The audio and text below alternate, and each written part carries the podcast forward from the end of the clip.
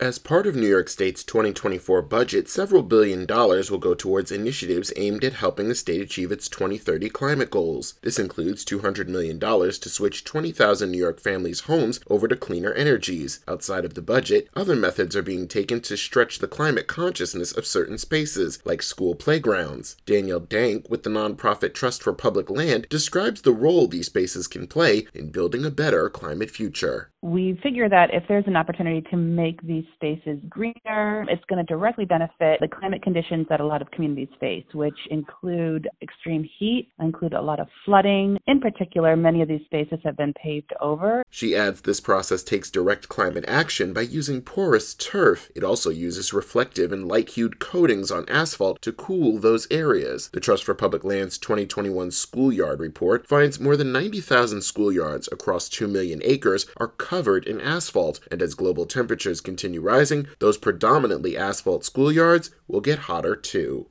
New York City's PS 184M, or Shuang Wen, is already seeing the difference after working with TPL's Community Schoolyards initiative. In 2019, Trust for Public Land redeveloped their schoolyard to include a yoga circle, basketball and tennis courts, a stage, and new play equipment. Principal Jeremy Kabanoff says new opportunities have stemmed from revitalizing the schoolyard, like having classes outside. We figure why not go about an unorthodox approach to just changing the scope of classroom learning. Like, why does it always have to be inside? That's how it basically came about through COVID, the demands and the social distancing, but then it lent itself to seeing the benefits that, from an engagement standpoint, sometimes it's just nice to get some fresh air. Along with this, Kabanoff was also able to start a soccer league at the school, which has also helped students thrive since its inception.